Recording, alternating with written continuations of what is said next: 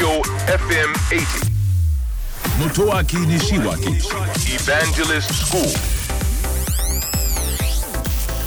東京 FM エヴァンジェリストスクール3月24日放送分のポッドキャストをお届けをしますまあたくさんのメッセージいただいた中でですね Bluetooth に関するお話がございました、えー、Bluetooth 大変便利になりましたねあとにかく接続をする時のケーブルが必要ないわけですから本当にあの取り扱いが楽になったというんですかね。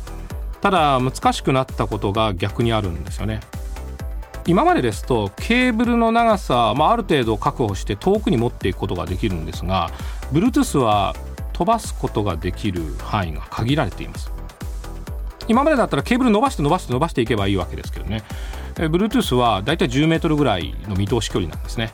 そこまでしか届けることができませんから距離を必要とする周辺機器にはちょっと厳しい。ということですね。そんなことあるのかと思うんですけど例えば玄関に置いてあるカメラの様子をリビングのパソコンで見たい。とケーブルが必要になりますよね。Bluetooth というわけにいきません。もしくは無線で接続する必要があるかもしれませんね。他にどういう問題があるか。これは電源供給の問題なんですね。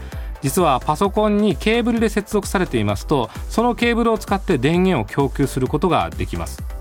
ところが Bluetooth は、まあ、線がつながっていませんから電源を確保するために充電もしくは電池が必要ですね。そうするとバッテリー切れの心配があるわけなんですね。えー、まあそんなことがありますので給電の問題ってことも実は出てきているんですね。ただあの大変便利なのは事実ですから今はそれが混在している状態。今後はあらゆるものがやはり無線になっていく。やっぱりキーは到達距離と電力問題。充電の問題バッテリーの問題ですね、まあ、ここがこれからね非常に注目されるエリアになるんじゃないかなと思っています。エヴァンジェリストスクールは東京 FM で毎週土曜深夜12時30分から乃木坂46の若月由美さんと一緒にお送りしています。IT についてとても分かりやすく楽しくお伝えをしておりますのでぜひオンエアの方チェックしてください。聞いてください。信じて立ち向かえ。